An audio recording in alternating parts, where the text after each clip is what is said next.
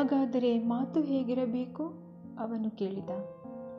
ನೆಲದ ಗೆರೆಗಳಿಗೆ ಹಸಿರು ತುಂಬುತ್ತಿದ್ದವಳು ಅರೆ ಕ್ಷಣ ನಿಂತಳು ಕುಂಬಾರ ಮಣ್ಣಿಗೆ ನೀರು ಬೆರೆಸುವಷ್ಟೇ ಹದವಾಗಿ.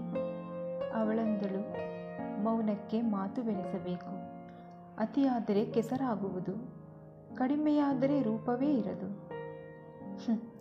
ಮಾತಾಡಲೇಬೇಕೆ ಯಾರಾದರೂ?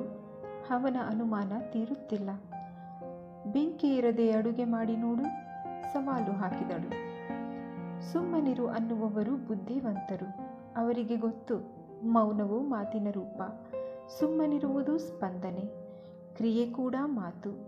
ನೀನಲ್ಲ, ನಿನ್ನ ಕೆಲಸ ಮಾತಾಡಬೇಕು ಅಂದಿದ್ದಾರೆ ಹಿರಿಯರು. ಅವನು ಗೊಂದಲಗೊಂಡ. ಮಾತು ಹೇಗಿರಬೇಕು, ಸರಿಯಾಗಿ ಹೇಳು.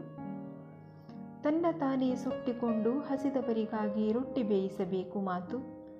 ನಡು ಬಗ್ಗಿಸಿ ಸೂರಾಗಬೇಕು ಮಾತು ಮನೆಯಿಲ್ಲದವರ ಪಾಲಿಗೆ. ತನ್ನ ತಾನೇ ಸುಲಿದುಕೊಂಡು ಹೊದಿಕೆಯಾಗಬೇಕು ಮಾತು ಬತ್ತಲೆ ಮೈ ಮುಚ್ಚಲು. ಮಾತು ಪ್ರೀತಿಯಾಗಿರಬೇಕು, ಪ್ರಾರ್ಥನೆಯಾಗಿರಬೇಕು, ಕೊಂಡಿಯಾಗಿರಬೇಕು. ಅಗತ್ಯ ಬಿದ್ದರೆ ಖಂಡೋಬನ ಖಡ್ಗವೂ ಆಗಿರಬೇಕು. ಅವನೀಗ ಬುಕ್ಕು ಮಡಚಿಟ್ಟು ದೇಹವನ್ನೇ ನಾಲಿಗೆ ಮಾಡಿಕೊಂಡು ಬೇಡಿದ. ನೀನು ಮಾತಿನ ತಾಯಿ, ನನ್ನಲ್ಲಿ ನೆಲೆಸು.